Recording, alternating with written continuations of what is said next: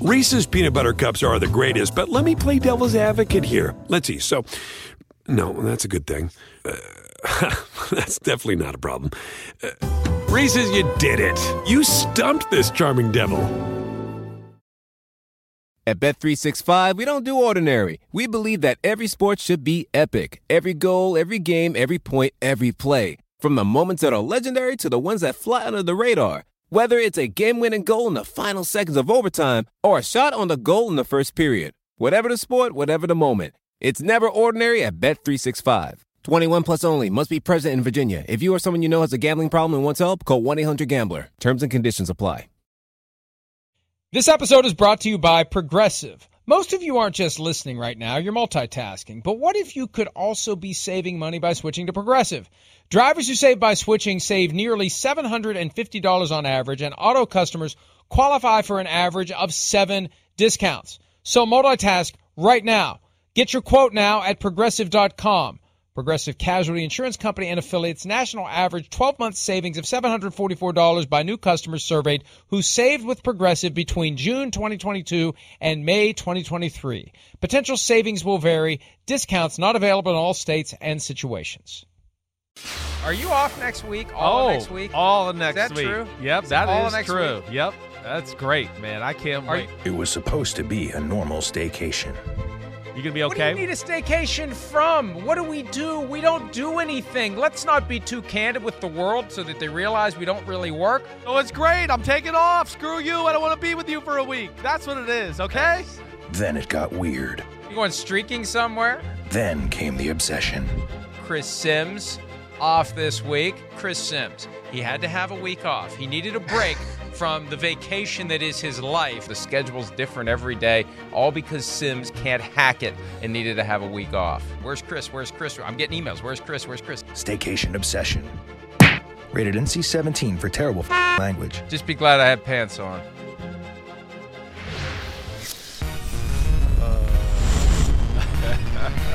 Well, that was something. That was amazing. That's that's a hell of a way to start the week. You're the one Man. that gets a week off, and I'm the one that gets ripped for it. Why is it always me? What did I do? Well, what are, you, what are you talking about? What did you get ripped for? You just there was a whole segment of you ripping me for a week while I wasn't here. What are you talking about? First of all, first of all, the makeup shot is out of bounds. Control room, I'm throwing the challenge flag. That is proprietary information. We both wear makeup, Yes, and if we we're do. gonna have shots of pre-show makeup application, we need to have some of Chris with his brush, with his roller, with his feather duster, whatever else he uses to cover his five head with paint before we start. So, welcome back. Oh, yeah, How, how was thanks, thanks. Cancun? Oh. Is anybody in Cancun we know? You know, I saw this guy Fled Cruz there. Uh, no, I did. Oddly enough, actually, this is hilarious. My brother-in-law was there at the hotel. So my brother-in-law Brian Toll, I know, stop, stop, I know, stop. but like it was unbelievable. he was texting me and all that Stop. stuff. So I'll stop there, but it was funny. It was just funny. All right, so ironic. but good to be back. Does your brother-in-law does your brother-in-law tuck his polo shirt into his jeans? I don't think he does. I don't. No, he's uh no, he does not. But either way, it was pretty funny, right? Uh either way. you know, it's it, it's funny. It, it- here's what's funny. yeah.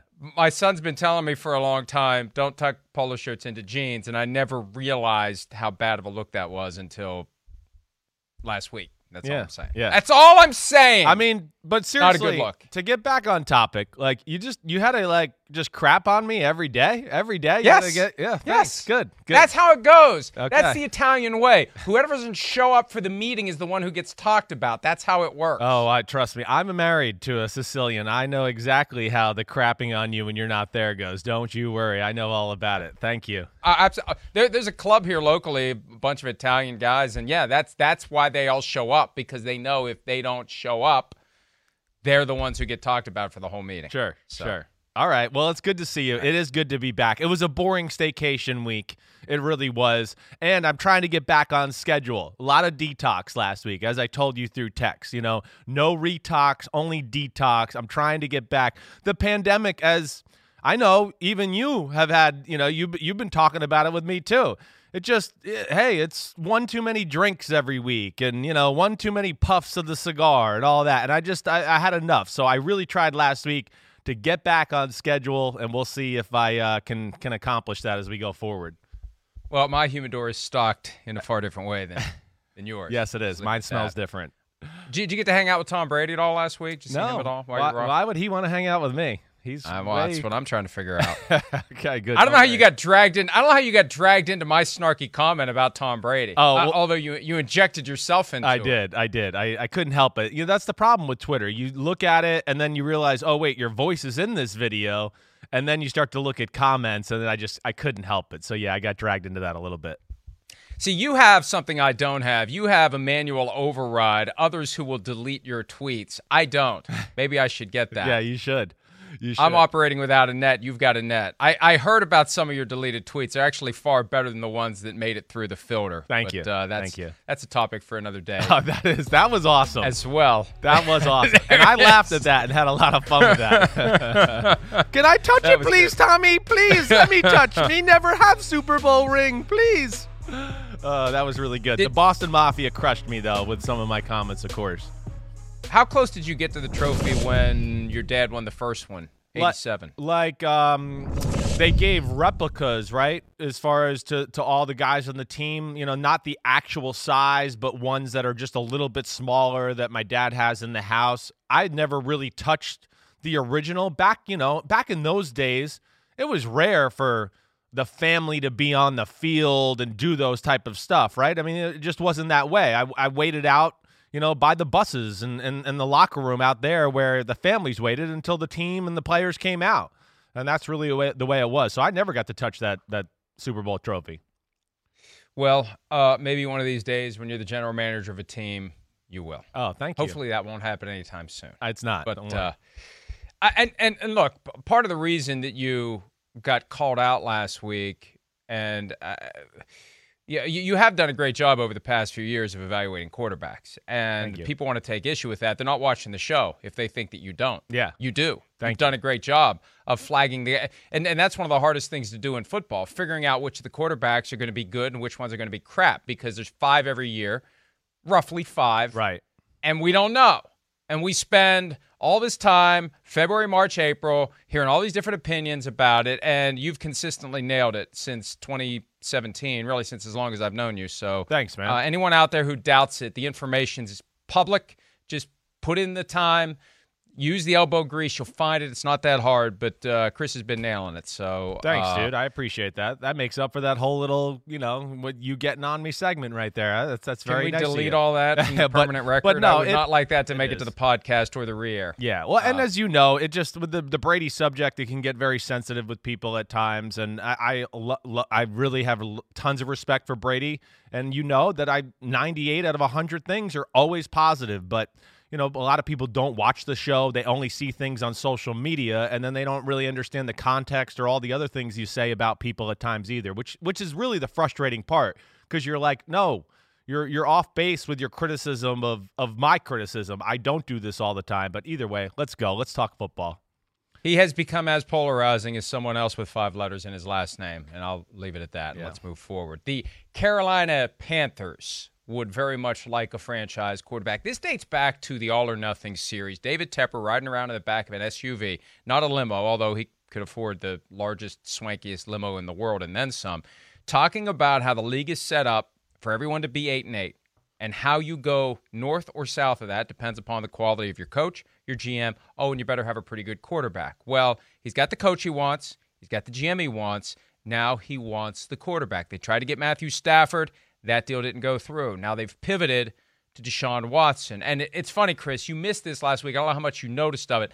There was another network that shall remain nameless but has four letters in its call sign that that started off with its various writers that cover the various teams making bold predictions. Somehow the bold prediction for the Panthers morphed into a report that provided fuel for the whole week of content Right. about the possibility of the Panthers sending three first round picks and Christian McCaffrey to the Texans for Deshaun Watson. By the end of the week, the actual report, not bold prediction, was that the Panthers spent much of the week clearing cap space so they could make a run at Deshaun Watson. And I'm convinced if they don't get Deshaun Watson, they're going to pivot to someone else. Yes. That David Tepper is obsessed with getting a guy who falls into that category of franchise quarterback.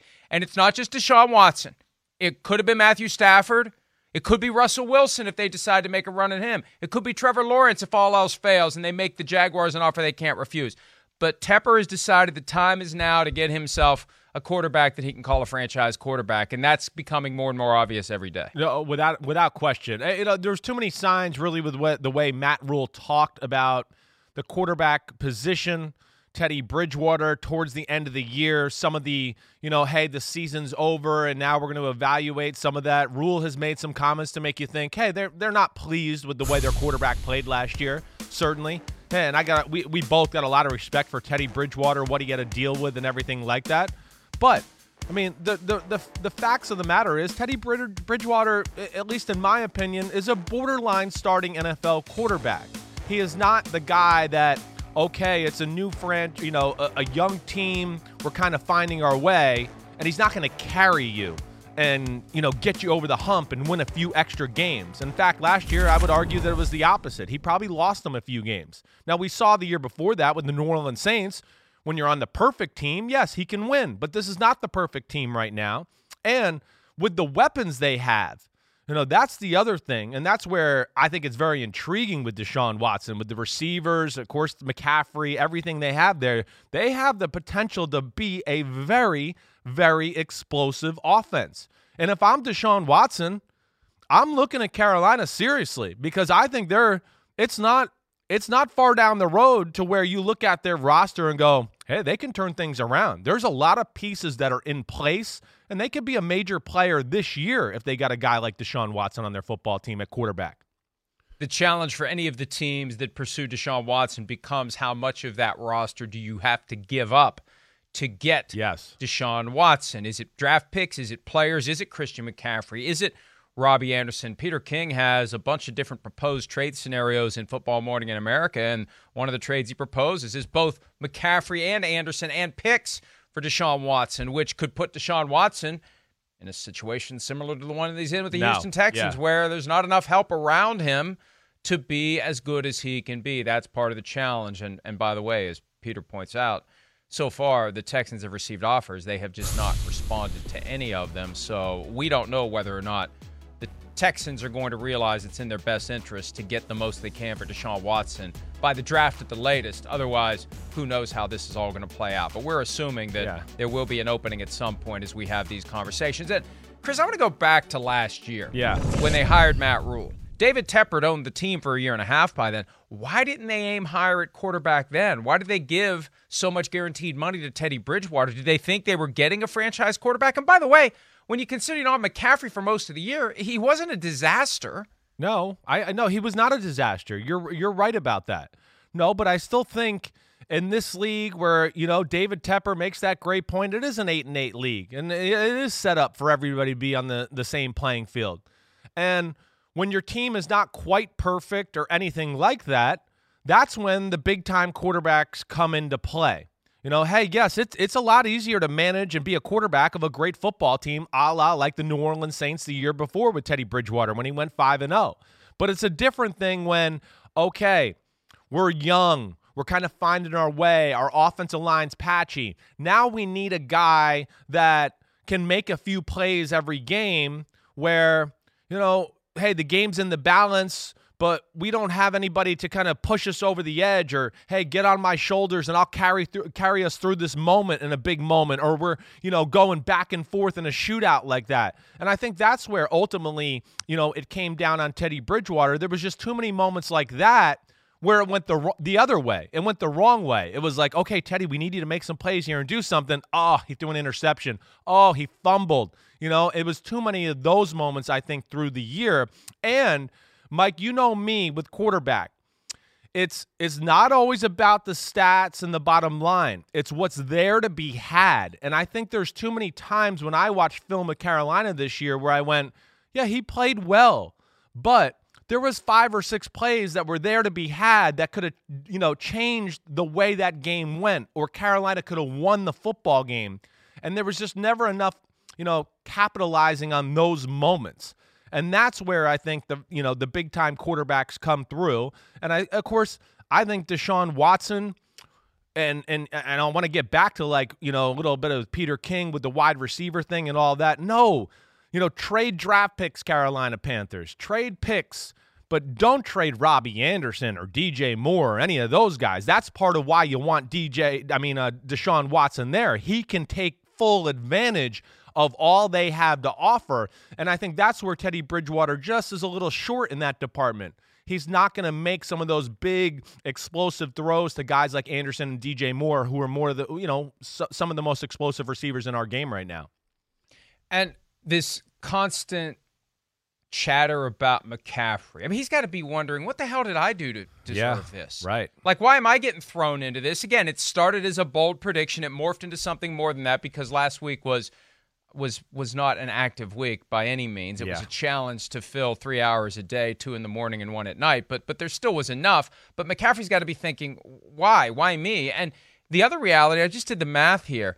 If they trade McCaffrey, they're taking a $17.2 million cap charge Ooh. for trading him because they gave him a $21.5 million signing bonus when they signed him last year.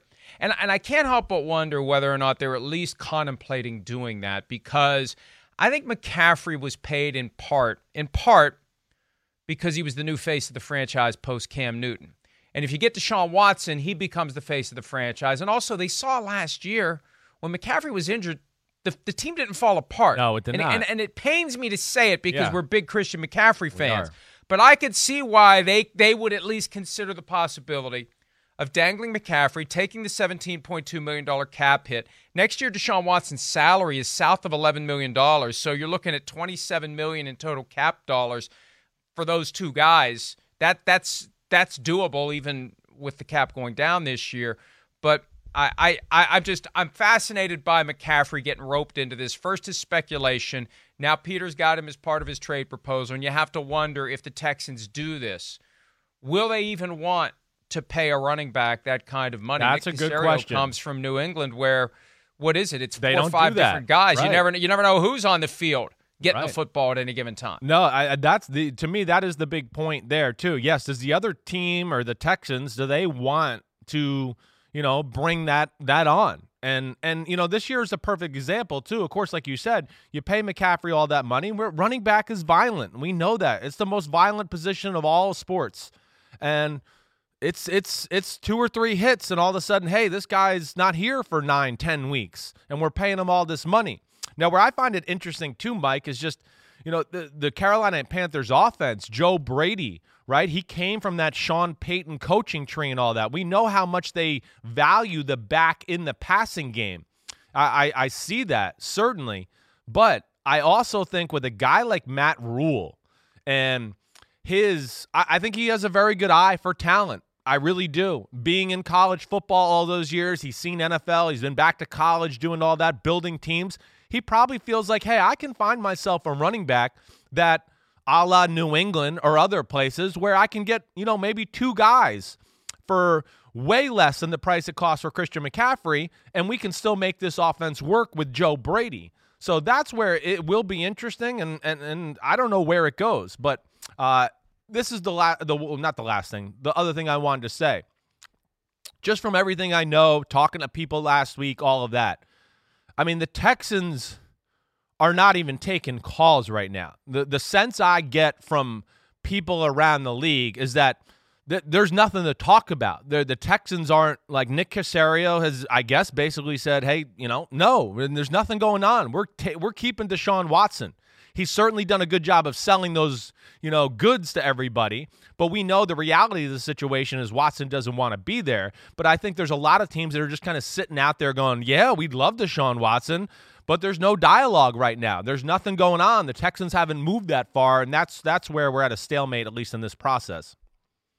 And, and let's pivot to that yeah. aspect of it because I wrote something yesterday with the comments that Stefon Diggs made to us Super Bowl week about what Deshaun Watson should do at this point because all it took was one very well timed tweet last year from Diggs yeah. to get his trade out of Minnesota. And Diggs told us he doesn't need to do anything. He, uh, the team knows. The team knows. He doesn't have to do anything. Well, the problem is the team's not acting on it. And I can't help but wonder whether or not at some point Deshaun Watson – has to go full on sit down interview, public. I want out, I want out, I want out. I don't think it's enough for his personal quarterback coach, Quincy Avery to tweet after Carson Wentz gets traded, what's the criteria for a quarterback asking to get traded, then actually getting traded, asking for a friend? The first time the phrase asking for a friend actually was asking for a friend. His friend is Deshaun Watson. He can't get traded. I think the criteria is, even though Carson Wentz didn't have to do this, I think for Watson, he's got to put pressure on them. I Yeah, think one of the reasons they let J.J. Watt go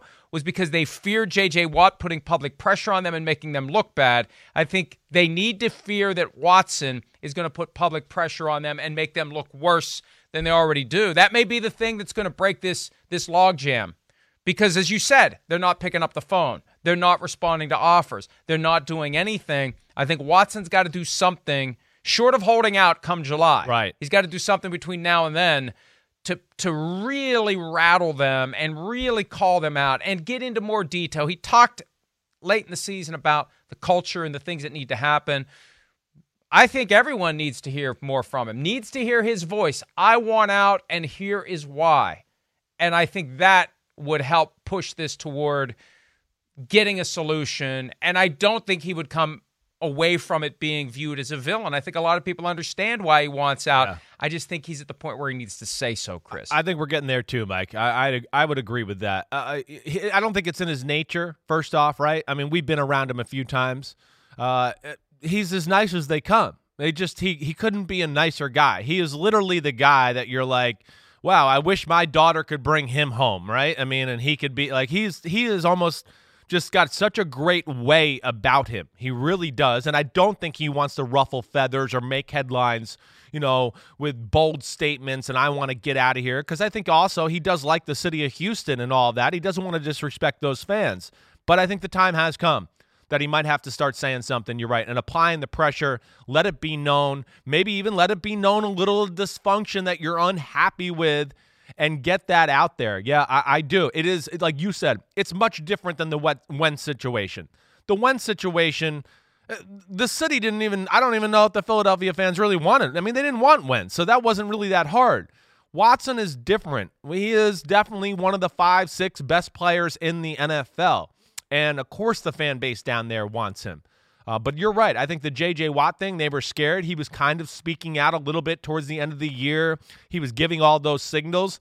And I think it's time to Sean Watson, if he really wants out there and start to make moves and get this going, he probably is going to have to do that here soon, too.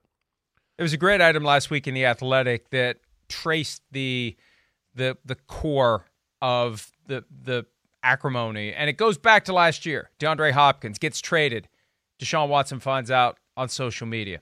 Then Bill O'Brien tells Deshaun Watson he's going to be more involved in things, and then Cal McNair, after O'Brien is gone, he's going to be involved in the quarterback or the coaching search, excuse me, and it just you know one after another Oh, one these, after these another. p- promises are broken to Right. him, and then he finds out about the Caserio hire that that hard turn to the left when they had a group of finalists and they go hire Nick Caserio.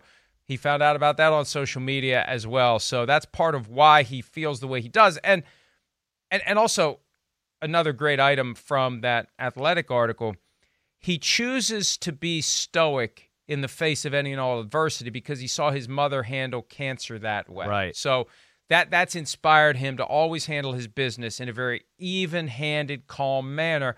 And and I, I think that it would be a big deal for him to sit down and bare his soul about everything Agreed. that's bothering him. And and I think that he would like to think that you don't have to go that far to get what you want once you make it clear to the team that you're not showing up. So it may have to be his actions that do the speaking for him because there's a chance he he's just not wired to do what he may need to do to get a trade before he sits out training camp, preseason if there is one, regular season. As long as Duane Brown had to stay away before before he finally got traded in the 2017 season to Seattle, Chris. Yeah, well, uh, he, the McNair family or the ownership there, whatever, they haven't shown to be the most compassionate group in the history of football towards their players. I mean, I'm sorry, that's just the way it is. It's the way it looks. I don't know what else to say. When Captain America J.J. Watt he starts thinking the the you know the organization is dysfunctional, then. I mean, he's another guy. I mean, that's not in J.J. Watt's nature to want to get out of a place and do that. That says it all right there. It's problems. You know, sound the sound the alarms. There's something wrong there. And I think with this Deshaun Watson thing, yeah, I don't. I mean, they don't seem. I know they want him as the player, but I don't know. Do they really care that he doesn't want to be there? I don't know. The McNair family seems a little insensitive that way to me. I'm sorry. So I think he might have to apply the pressure to get what he wants and really make it public and get out there. And I know it's not within, you know, like we talked about what he really wants to do. But yeah, you look at this right here. I mean, these, this is a lot of issues that a, a, a franchise quarterback has had to go through. You know, Jamey Rootes, the Palchik, Billy O'Brien, DeAndre Hopkins, Brian Gaines, let alone all the promises like you talked about that were broken. He has every right to not be happy being there. There is no doubt about that. Let alone, we know how people feel about the environment there. And hey, let's let's be honest. I, I think there's a lot of African American players that aren't necessarily all that comfortable there for the history that's gone on with that Houston Texans football team. And I think he's had enough. And it's just, you know, at this point, it's just when are the Texans going to start fielding calls or when is he going to get to them to finally just drive the nail home to go, no, I'm not coming back. There's no way and you better make a move soon or I'm going to have to start making this a little ugly. And I'm going to have to start talking about some of these stories and making it public and letting it go from there. And I think that's probably going to be his only way out of there as it looks right now. We had the list up compiled by Jeff Darlington of ESPN of just some of the individuals who have left the organization since Jack Easterby arrived and assumed a higher – title and now currently is the executive VP of football operations. Others have been let go as well. And what do we hear constantly when it comes to these folks who have been let go? Culture, culture, culture, culture. We have a new culture. Don't fit the culture, culture. You, then you have a starting quarterback that doesn't want to be part of the culture, and he's made it clear. Why do you want to keep him there?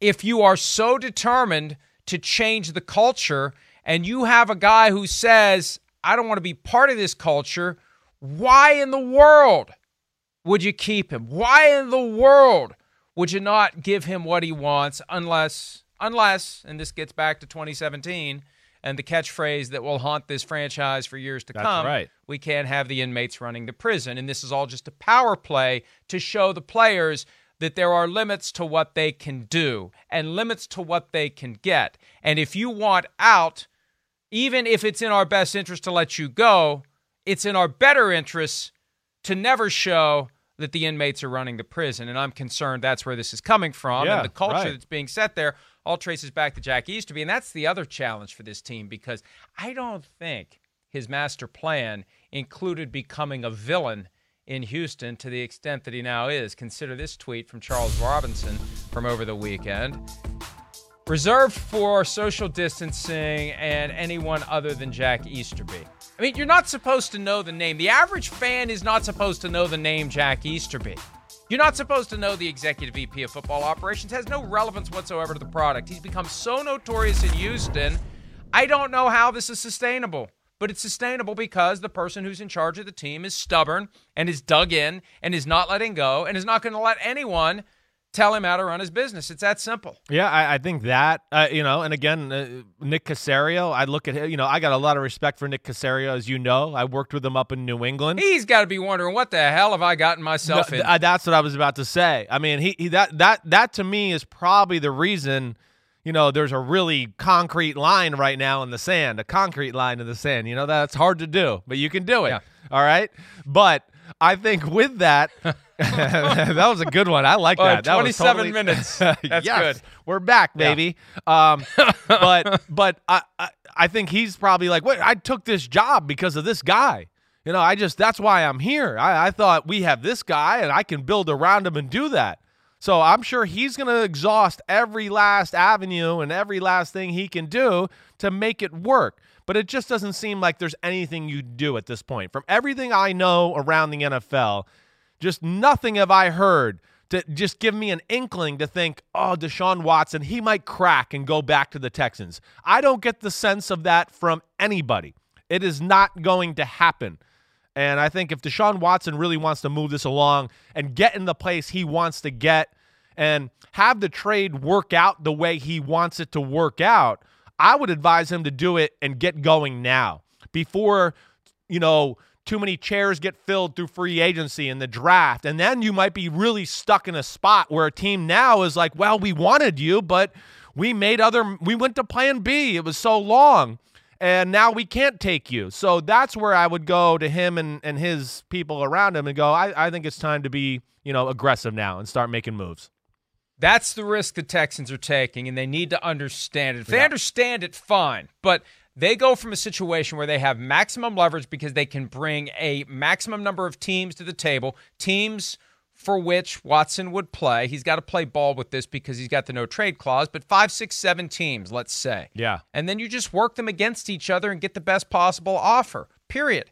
The problem is, you're right. If they wait, the Panthers eventually are going to say, screw this. We're going to make other plans. Other interested teams, screw this. Broncos, ah, we're going to make other Right. plans. Dolphins, screw this. We're going to make other plans. And then you're down to one team. Exactly. And you're the Eagles trying to unload Carson Wentz at that point, and you got one team, which means you got no leverage. But now that doesn't mean that the Texans are going to get a third round pick and a second round pick that could become a first round pick, but it does mean you're going to get a lot less than you would get if you would just accept it. See, Chris, I thought I, my my guess is this is just a wild guess, and I base this on Caserio's comments from the press conference introducing David Culley as head coach. There were a couple of questions posed about Watson, even though they surely wish there would have been zero. But Caserio's answers made me think the door is open. It wasn't that line in the sand, concrete or otherwise. It was more open ended, right? What's the deadline for doing a deal, for example? Caserio didn't say there's no deadline because we're not doing a deal. He just said we're taking everything day by day, Right. Which implies that hey, one of these days they may get an offer that they can't refuse. And there was another question along those lines about whether or not they're taking a hard line, and he he never created the impression they're taking a hard line. There's a, a very good chance he's just in a box here because people above him in the organization are saying you're not trading him. It You're not be. trading him Right. and and and the challenge for him is to work through Easterby to get the message to McNair that it's in the best interest of the team to trade him now. And Easterby may be that firewall that Caserio can't penetrate to change McNair's mind. And that's possibly why we are where we are. Well, like, let me ask you this. I mean, do you? uh, So at some point, I would think the Texans got to look at this and go, "Are we really doing? Are, are we doing ourselves a service or a disservice here by continuing to drag this on?" You know, again, we're seeing the, the city. The city is dragging the team and the employees through the mud right now. I mean, they they they're. I mean, to have that there, like what Charles Robinson tweeted out, reserved for anybody social distancing except if you're Jack Easterby. I mean, come on. You know, again, I think some of that stuff may would would die down if this Deshaun Watson thing was handled or you get him out of town. Now, yeah, they're going to take, you know, a lot of crap and have to deal with it when they first trade him. And people are going to, oh my gosh, you got rid of Deshaun Watson, blah, blah, blah, blah, blah, blah, blah. And they're going to have to take, you know, their blows that way. But I think after a week, 10 days, then at least it's finally done. And maybe you can start moving the news cycle to something else. Like, hey, here's our new quarterback here. This is what we're doing, blah, blah, blah. So, I, how long do they want to keep, you know, dragging themselves through this? And with all the negativity and the people always on Easterby and everything like that, I think that's a real question for them, too, to, to go along with this. Yeah, I, I I agree with you. I just think that the question ultimately becomes what is their objective here? Is the objective to send a message to anyone and everyone who may be paying attention, especially anyone currently in the locker room and who may be in the locker room in the future, that we can't have the inmates running the prison? If that's their goal, if that's the if that's the message, if they're willing to take a hit now, in order to underscore that part of the culture of this team going forward is the employees just work here and they don't tell us how to run the business. We say how the business is going to be run. And maybe they have some regret for creating the impression that Deshaun Watson had a seat at the table. Maybe they never intended for him to think that. So now the line in the sand, the concrete line in the sand is don't expect to have any say in what we do. Period. You or anyone else who will be on this team in the future. That's how football here is going to go. That's the only way to make any sense of it. Otherwise, it makes no sense at all. And I'm No. not saying it's right. I'm just trying to understand why the hell they're being so stubborn when it clearly is against their interest once you accept the fact that he's never coming back. And I really don't think they believe. They know him better than we do. Yeah. I really don't think they believe he's coming back. I think this is all about posturing for the battle that's to come when he holds out and doesn't relent and they ultimately have to decide after sufficient financial blood is shed what they're going to do and at the end of the day they're going to have less than what they would have if they would just do the best deal they can between now and the draft. But last thing I'll say, uh, but like the, the, this, this to me, you you said it already. If you could get Miami, Carolina, and Denver, those three right there, who really in a lot of ways are set up to, you know, they're not far off. Those are three teams I would look at and go, hey, when we have those teams every year, we go, well, they didn't make the playoffs last year. Well, this team's a playoff team. All three of those teams can be that team this year. I think we we would. I don't know if you agree with that, but I think Carolina's close. I'm not going to say they're definitely there, but I think they're close. You get Deshaun Watson, maybe they are there. You know, the, Denver, same thing. You know, their defense pretty good. We know the young receivers, all those type of things. Miami, they almost did make it. Man, those are teams that I would think would be very hungry, thirsty, whatever for Deshaun Watson. And you get those three bidding against each other, let alone two they have quarterbacks there that, hey, they can come to our team and at least, you know, be a band aid for a year or do something like that. Uh, but that to me would be the best way for them to optimize totally for what they want to get for Deshaun Watson. If you got something like that going with those three type of teams that I feel like are, you know, arrow up and watch out this year, uh, they could really capitalize and, and get the most for, for the value of Watson. What about your 49ers? Do you I know they're going to get in this. I, I, do you think? And do you think? Do you think the Texans would want Garoppolo? I, w- I would think so. I mean, Jimmy Garoppolo is a good quarterback. There, there's no doubt about that. I, I don't look at him as a top 10 quarterback, but I think he's, you know, right on the outside of that for most people in the NFL. I think a lot of people look at him, he could be anywhere from 12 to 18 for a lot of people in football, depending on who you talk to or something like that. But I know Nick Caserio would be a believer in him for sure. Uh, the injury thing is the thing with with Jimmy Garoppolo, but uh, you know, again, I don't know, and I'm I'm like swear to you on everything. I have no idea where Kyle Shanahan and the 49ers want to go. I do know he has tremendous respect for Jimmy Garoppolo and what he does for his football team when he is out there and healthy. But hey, if Deshaun Watson, if they finally start shopping him around and doing that, you know, yeah, I, I, would tell my buddy Kyle, I'd go, hey, you're crazy if you ain't calling Houston right now. Let, let's call Houston and let's see what's going on down there. I think a lot of teams, and those are the teams that make sense to me. You know, again, the 49ers, as we've talked about, are a team that's ready now. I mean, how many more draft picks do you need? I, you don't. You got young guys. You got everything really. Their team is about a little depth, and that's about it. Everything's there. So that would be a team I would look at and and I would advise my friend or John Lynch or any of them to go go get him if he's available. Try to make it happen. One of the trades proposed by Peter King in Football Morning in America entails Garoppolo to Houston, yeah, Kirk Cousins to San Francisco, and Deshaun Watson to Minnesota. Oh my gosh, say, oh. Peter, don't tease me like that. Not on a Monday morning. Let's you you would drool. What would happen? Oh well, oh my gosh, I don't even know we'll what would discuss happen. when we return some of the things that happened while Chris was in Cancun. More PFT Live. How did you not get a tan in Cancun? We'll be back with more right after this. Reese's peanut butter cups are the greatest, but let me play devil's advocate here. Let's see. So, no, that's a good thing. Uh, that's definitely not a problem. Uh, Reese's, you did it. You stumped this charming devil. At Bet365, we don't do ordinary. We believe that every sport should be epic. Every goal, every game, every point, every play. From the moments that are legendary to the ones that fly under the radar. Whether it's a game-winning goal in the final seconds of overtime or a shot on the goal in the first period. Whatever the sport, whatever the moment. It's never ordinary at Bet365. 21 plus only. Must be present in Virginia. If you or someone you know has a gambling problem and wants help, call 1 800 Gambler. Terms and conditions apply. Everybody in your crew identifies as either Big Mac Burger, McNuggets, or McCrispy Sandwich but you're the filet fish Sandwich all day. That crispy fish, that savory tartar sauce, that melty cheese, that pillowy bun.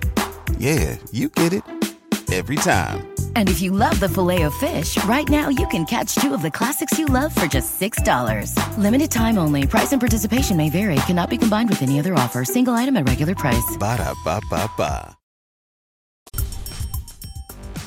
One of the things that happened while Chris Simms was gone, Carson Wentz is gone, traded by the Philadelphia Eagles to the Indianapolis Colts. The Colts get Wentz. The Eagles get a third round pick this year and a second round pick next year that can become a first round pick if Wentz takes 75% of the snaps or 70% plus they get to the playoffs. Deal will be official March 17 at 4:01 p.m. Eastern. We must point out here that either team can back out before then, although that never happens. It still could happen, and the time that we don't mention the possibility is the time that it will happen. Chris, what was your reaction when you saw that the Eagles and the Colts had gotten this deal done? Well, had a good sense. Like I had texted uh, Pete Demolitis the night before that I, I had a sense he was going to be traded that next morning. So I, I, was kind of expecting it a little bit. And of course, I didn't 100% know it was the Colts, but I was led to believe it was definitely going to go down. And I thought it was the Colts. Just makes too much sense. I think the first thing I would say is just hooray for Carson Wentz. I think that's what I would say. I really would.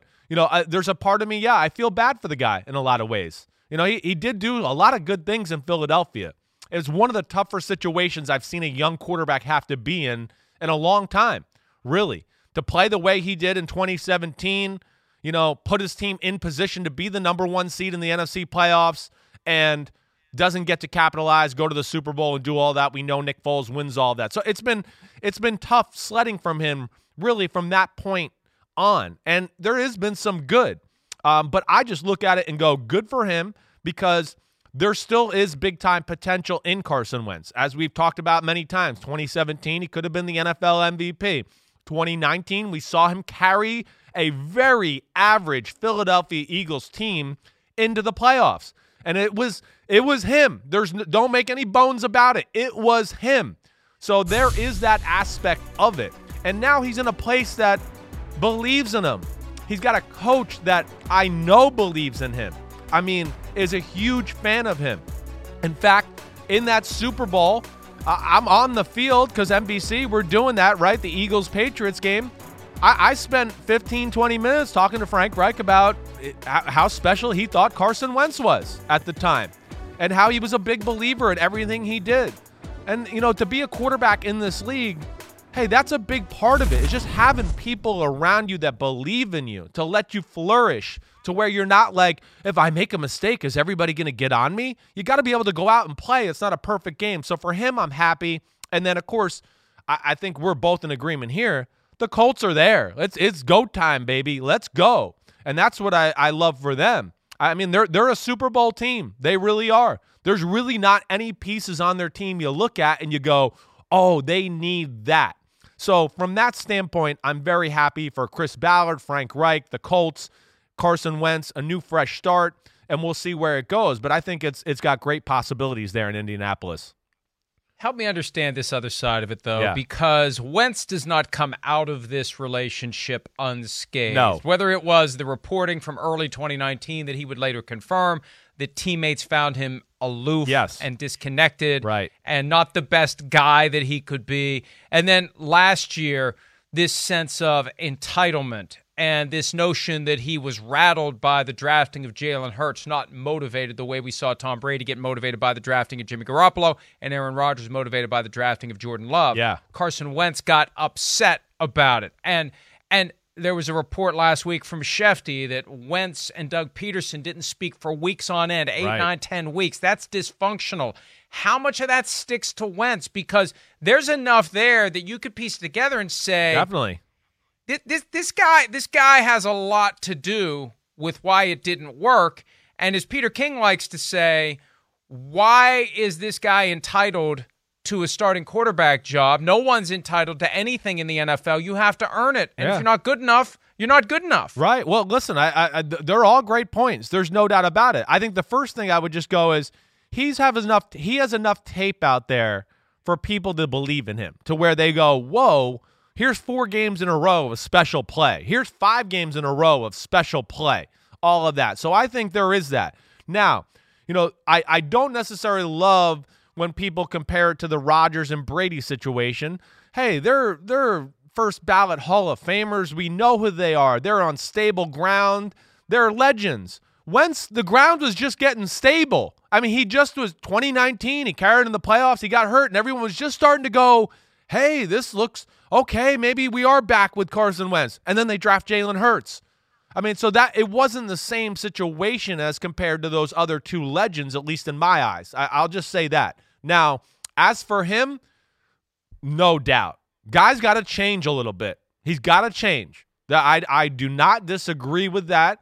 He's got to embrace the city, embrace the media, and from everything I heard, just let his guard down. Like you're not perfect. Just it's okay. You messed up. You didn't play good. But there is certainly something there about him having a better balance of not just being, you know, the captain of the ship. You got to be part of the crew too every now and then. That is part of being the captain of the ship. You see Tom Brady you know, he hangs with the guys. He does little things to make them feel like, hey, yeah, I'm the boss here. I'm the man. You know, we're not going to hang out and goof, be goofballs all the time, but I will hang with you and have a beer or let's go get a steak and, you know, some fries, whatever else like that. And to me, that seems to be the element that's missing with Carson Wentz a little bit. It's just the accountability and the inability to maybe take blame at times. And you know me, Mike, I didn't like how he's so shut out from the world. He feel I felt like at times he didn't really realize what the talk and the conversation was around him in Philadelphia. You know, being a part of a quarterback, yeah, you got to block it out a little. I, I get that, but you also got to be in reality and realize what's being said and what's being, you know, what's out there about you, and you have to try to mend those issues. You know, uh, the, the perception becomes reality at some point, and I think that's the issue there too. So hopefully, this is where Frank Reich and the team around him and maybe just in a new fresh start can get him back on the right track in that direction. My conclusion ultimately was that Frank Reich is in a position, unlike anyone else, to get to the bottom of what went wrong That's too, in true. Philadelphia. He could talk to Doug Pederson, Yes. who got fired as a result of the way things fell apart. Right. He could talk to Press Taylor, who's on his staff now. My sense is at some point, as they explored this trade, the Eagles authorized a conversation between Reich and Wentz to make sure that Reich is comfortable that Wentz wants to be there. All Right. those things Reich was able to do to come to the conclusion that he can get the good Carson Wentz on the field in Indianapolis, not the bad Carson Wentz Yes. that we saw in 2020. One of the reasons may have been 14 different combinations of offensive linemen. Right. You go to Indy, where they, they've still got to figure out what their plan is at left tackle with Anthony Castonzo retired, but it's a better offensive line. It's a more stable situation.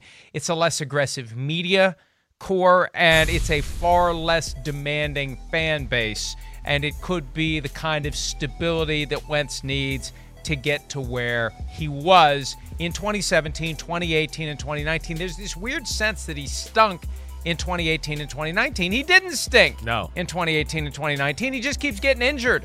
And that tells me the Colts had better have another quarterback available as well in the event that Wentz does get injured. Ben Roethlisberger, before we take a break, Yeah. we got to talk about this because there was some news last week while you were off. Kevin Colbert, the team's GM, non-committal about Roethlisberger. Chris, I, I have a feeling this isn't going to end well. Nobody wants to be the villain. They want to find a way to back out of this. But I think for the Steelers, the analysis is very simple. We don't think the team around him is going to be good enough to justify continuing this another year. I think that's what they're trying to figure out. And if they think the team isn't going to be good enough, they're going to say, let's just go ahead and remove the band aid now. Let's take the salary cap hit and let's start planning for life without Ben. I, I, I, it does. I hear you. I think there's. I, I see that as well. I, I can, first thing I would say is I don't. I can't imagine Ben Roethlisberger. I don't think he's going to like shop himself and try to go play anywhere else. I always got the sense that it's going to be Pittsburgh or that's it, and he's done. You know, I, think he's very comfortable. He's not going to go learn a new system and an offense and do all that. We know that that's just not him. He just wants to play. He already knows his offense and he wants to just go. I don't think that's in in his DNA to want to do that. And I agree with you. Pittsburgh's in a tough spot here, and he is not the guy that you got to play a certain way with him right now at hi- this point of his career.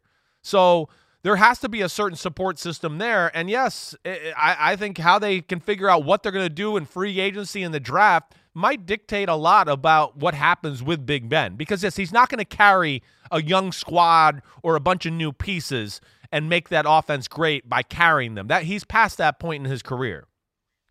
I just had a thought. We got to go to break, but Bruce Arians giving his old pupil a call saying, Come be Tom Brady's backup and win another Super Bowl, and you'll be the young guy in the room by about four or five years. All right, let's take a break.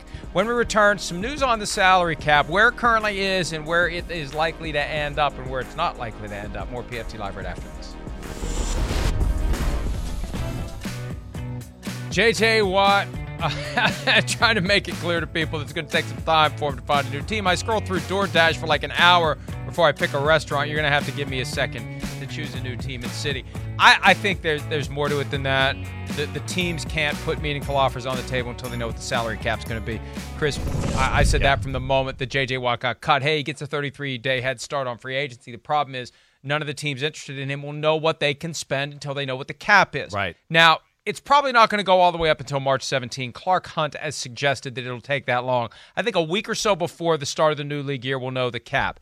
Last week, the union and the league agreed to move the minimum from 175 to 180. I'm told 182, 183 is now the number to watch. Highly unlikely it gets to 185. And there's been a fight among the teams. The teams that planned for this don't want the teams that didn't plan right. to get saved. Yeah. And I was told yesterday if it had been 175, it would be ultimate chaos right. as teams try to comply with it. And there was a very strong effort to lobby to get it higher so that teams don't have to slash and burn. And those teams with cap space could have sat back and said, bring them all in yeah. at bargain basement prices. Well, they're still going to, those teams that have managed the cap appropriately are still going to have a great advantage. You're right. But I think this does create a little less chaos, right? To where, okay, yeah, you know, $15 million, an extra $10 million on the salary cap, that allows them to keep an extra maybe two or three guys on the roster and, you know, stop that chaos. So we'll see where it goes. But I still think those teams like the Patriots and some of those others – they they can really turn their team around this year. Yeah, but some of these other teams aren't going to be in quite the same predicament no. they would have been, which is good for the league. It is. We want it to be right. a little more fair. We'll be right back. Reese's peanut butter cups are the greatest, but let me play devil's advocate here. Let's see. So, no, that's a good thing. Uh, that's definitely not a problem. Uh, Reese's, you did it. You stumped this charming devil. At Bet365, we don't do ordinary. We believe that every sport should be epic. Every basket, every game, every point, every play. From the moments that are legendary to the ones that fly under the radar. Whether it's a three pointer at the buzzer to tie the game or a player that goes two for two at the foul line. Whatever the sport, whatever the moment. It's never ordinary at Bet365. 21 plus only. Must be present in Virginia. If you or someone you know has a gambling problem and wants help, call 1 800 Gambler. Terms and conditions apply.